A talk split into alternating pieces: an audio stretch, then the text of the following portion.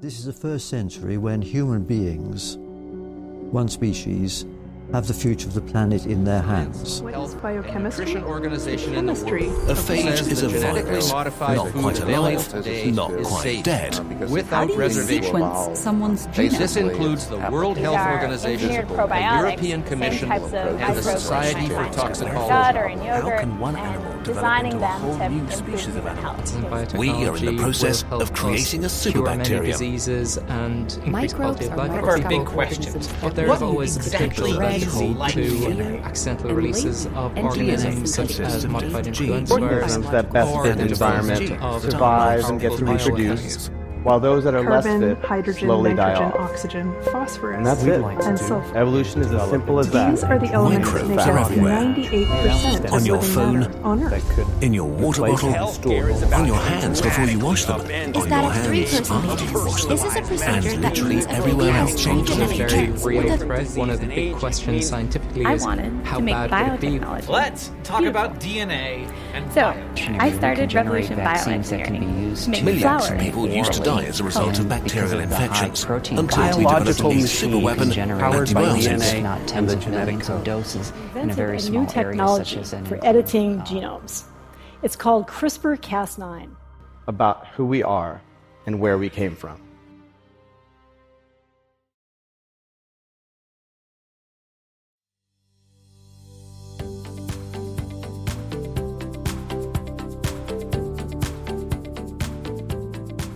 سلام. اینجا بیوتاک پادکسته. پادکستی برای گپ های زیستی. بیوتاک پادکست رو می‌تونید از راه های مختلفی مثل اپلیکیشن های پادکست و کانال تلگرامی پادکست گوش بدید. کافی بیوتاک پادکست رو سرچ کنید. همچنین پیشنهادات و نظراتتون رو می‌تونید از طریق ایمیل، تلگرام یا اینستاگرام با ما در میان بذارید.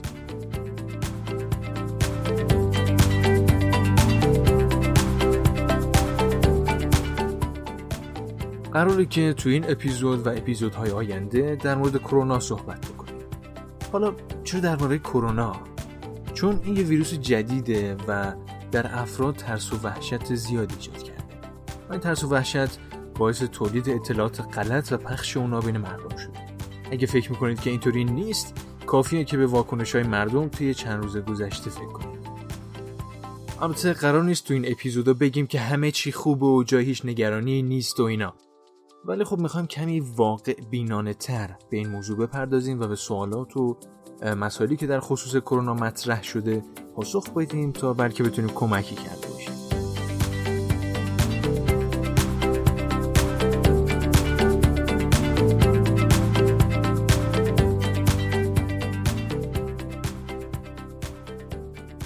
شاید اولین سوالی که در مورد کرونا مطرح میشه اینه که اصلا این ویروس چی هست؟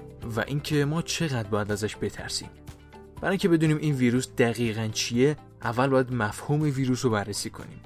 ویروس ها یه رشته کوچیکی از یه ماده ژنتیکی دارن که می‌تونه دی یا RNA باشه که تو هسته تمام سلولای زنده این ماده وجود داره. اطراف این رشته هم یک پوششی می‌گیره از جنس پروتئین که از ماده ژنتیکی محافظت می‌کنه.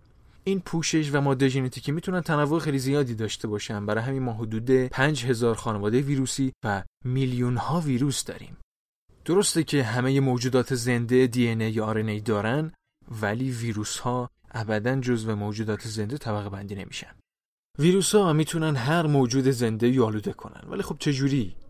اونا وارد سلولا میشن و اونجا تکثیر پیدا می‌کنن و زیاد میشن. بعد به سلولا آسیب می‌زنن و موجود رو مریض می‌کنن. مریضی هم می‌تونه یه سرماخوردگی ساده باشه یا بیماری جدیتری مثل HIV و ابولا. حالا انسان یا هر موجود دیگه‌ای بعد از اینکه با ویروس آلوده شد چطور درمان پیدا می‌کنه؟ برای بیماری ویروسی درمان به خصوصی وجود نداره و تو اکثر مواقع داروهایی که ما مصرف می‌کنیم برای بهبود علائم مریضی هن. و ما باید صبر کنیم تا خود بدن ویروس رو شکست بده. پس قوی کردن سیستم ایمنیمون بهترین راه برای مقابله با ویروس هاست. گفتیم که حدود 5000 خانواده ویروسی داریم. ولی اینجا می‌خوایم به یک خانواده‌ای بپردازیم که از سال 1965 شناخته شده. تو اون سال دانشمندا می‌دونستن ویروس چیه و دو تا محقق ویروسی رو از بیمارای سرماخورده جدا کردن و اونو به یه سری داوطلب منتقل کردن و وقتی اونا هم سرما خوردن مطمئن شدن که منشأ بیماری مورد نظرشون همون ویروسی که جدا کردن. سالهای بعدم محققین ویروسای مشابه اون ویروس رو از بیمارای سرماخوردی دیگه جدا کردن. این ویروسا همشون یه شکل بودن. کروی بودن و شاخه های از اون کره بیرون زده بود و این شکل محققین رو به یاد تاج یا کراون مینداخت. به همین دلیل اسم این خانواده ویروسی رو کرونا گذاشتن. پس کرونا اسم یک خانواده ویروسیه نه یه ویروس خاص.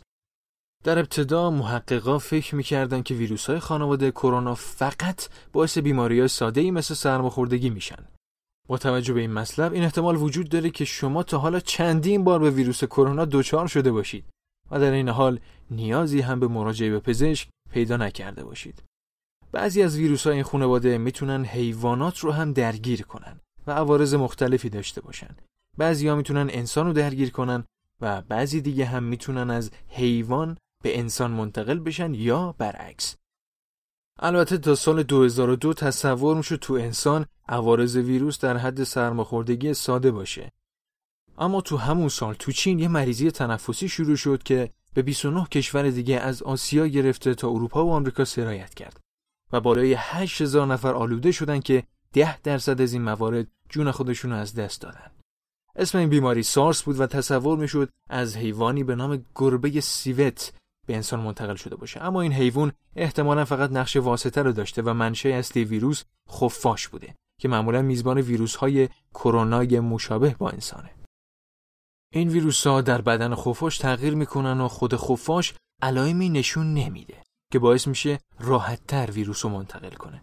سارس باعث شد محققین متوجه بشن که ویروس های کرونا می‌تونن بیماری های شدیدتر از سرماخوردگی ساده ایجاد کنن. و در نتیجه مطالعات بیشتری روی این ویروس انجام دادن.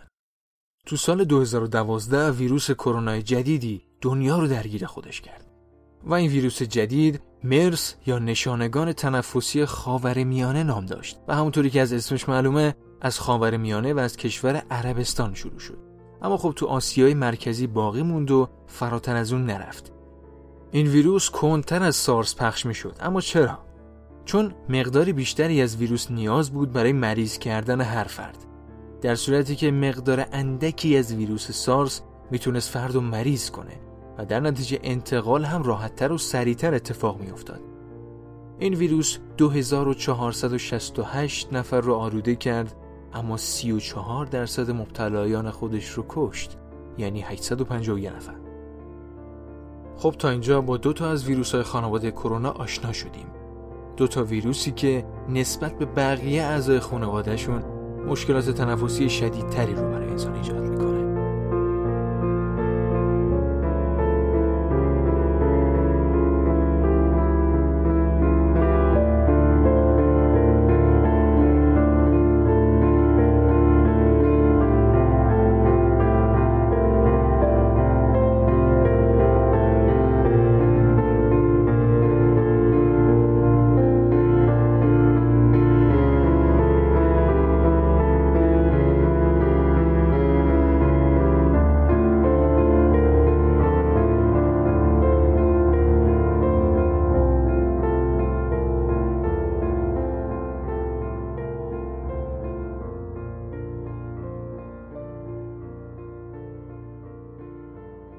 تا اینکه در دسامبر 2019 در ووهان چین ویروس جدیدی از همین خانواده کشف شد که این ویروس هم مشکلات تنفسی شدیدی رو ایجاد می‌کرد.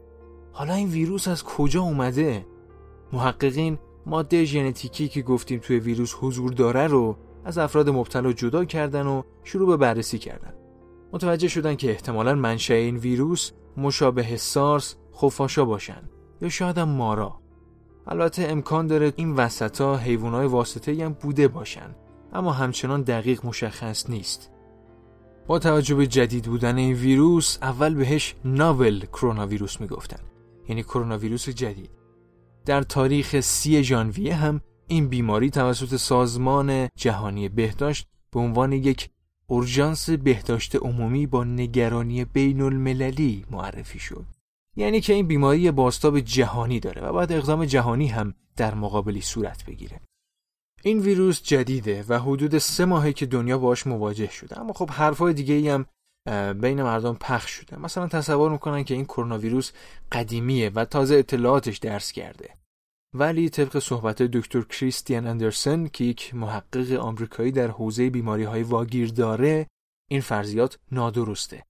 و این ویروس بسیار جدیده و حدوداً به سه یا چهار ماه پیش برمیگرده. با توجه به اینکه ماده ژنتیکی ویروس ها طی زمان تغییر می‌کنه باید ویروس های متنوعی با گذشت زمان ایجاد بشه. بنابراین هر چقدر تنوع ویروس های به دست اومده از بیماران بالاتر باشه ویروس قدیمی تره. اما خب طبق اطلاعات به دست اومده از پایگاه های داده ماده ژنتیک ویروس هایی که از بیمار رو جدا کردن تنوع بالایی نداره. بنابراین ویروس ها کاملا جدیدن. و این مطلب صرفا در مورد کووید 19 نه کل خانواده کرونا ویروس ها خب پس مشخصا ما بعضی چیزها رو درباره این ویروس می‌دونیم اما خیلی نکات رو هم نمی‌دونیم.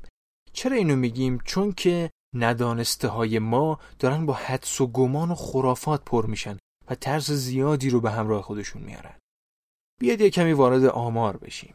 آمار مربوط به این ویروس تا ششم اسفند ماه 98 به این صورته که حدود 80 هزار نفر مبتلا به کرونا شدن که 2711 نفرشون فوت شدن یعنی حدود 3 درصد.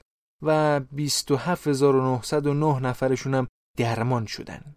و حدود دو الی 14 رو طول می‌کشه تا علائم بیرونی بیماری بروز پیدا کنه که این یکی از علتهایی که باعث میشه ویروس به صورت پخش بشه. البته باید به این نکته توجه کرد که این آمار از بین افرادی که به پزشک مراجعه کردن ممکنه بعضی افراد حتی بدون مراجعه به پزشک هم در صورت داشتن علائم خفیف بهبود پیدا کرده باشند. دقت کنید که محققین همچنان درمان یا واکسنی جهت پیشگیری از کرونا پیدا نکردن. پس افرادی که بهبود پیدا کردن صرفا علائم بیماریتون ها کنترل شده و سیستم ایمنیشون تقویت شده. دو ممیز 84 صدم درصد از افراد مبتلا شده به این ویروس جونشون از دست میدن. نتایج یک پژوهش نشون میده که میانگین سن این افراد 75 ساله و میانگین زمان بین اولین علائم تا مرگ هم 14 روزه که این مدت زمان بسته به سن بیمارا تغییر می‌کنه و در افراد موسنتر سریعتر پیشرفت می‌کنه. پژوهش های دیگه هم انجام شده که تو یه مقداری آمار و ارقام متفاوته اما به طور کلی میشه گفتش که تعداد افرادی که با این بیماری جون خودشون از دست میدن خیلی کمتر از دو بیماری تنفسی سارس و مرسه. پس در نهایت این پژوهشات دو تا چیز رو نشون میدن. اول اینکه احتمال مبتلا شدن مردان یه مقداری بیشتر از خانوماست و این بیماری بیشتر افراد سمبالا رو درگیر می‌کنه. خب این ویروس بعد ورود به بدن چیکار می‌کنه؟ این بیماری با اتصال شاخه های روی پوشش کروی ویروس به یک گیرنده به اسم ACE2 که روی یه سری از سلول ریه قرار داره شروع میشه.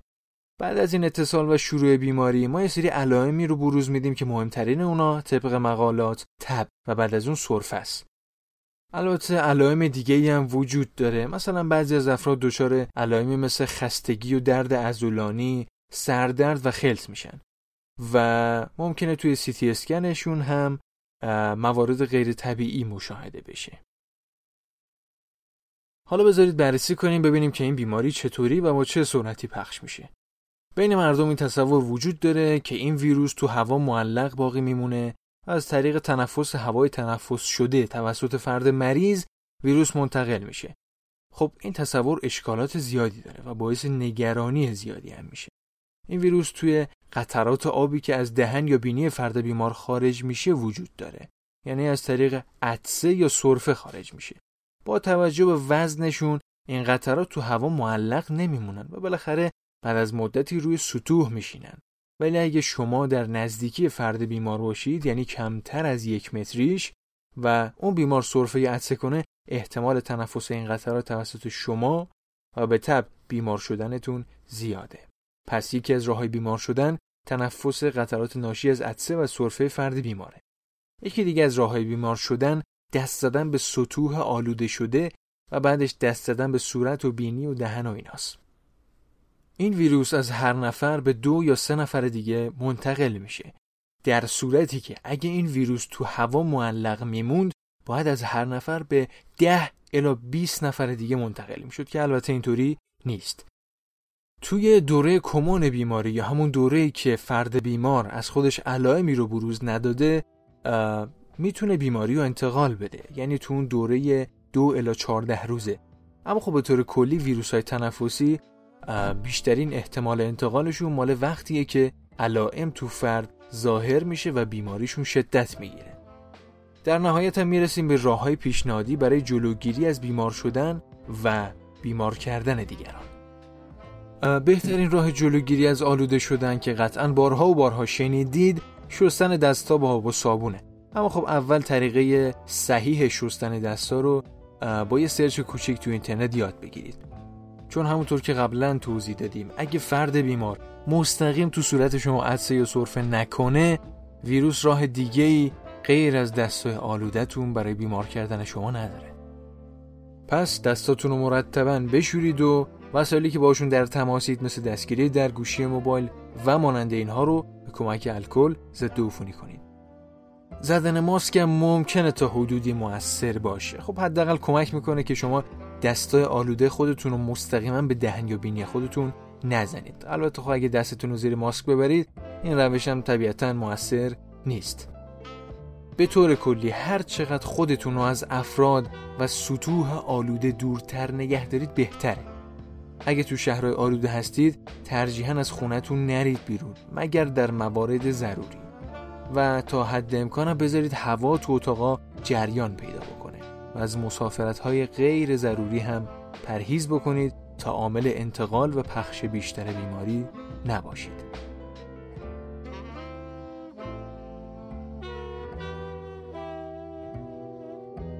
ما لینک دو تا سایت مفید رو هم در فایل PDF مربوط به پادکست گذاشتیم.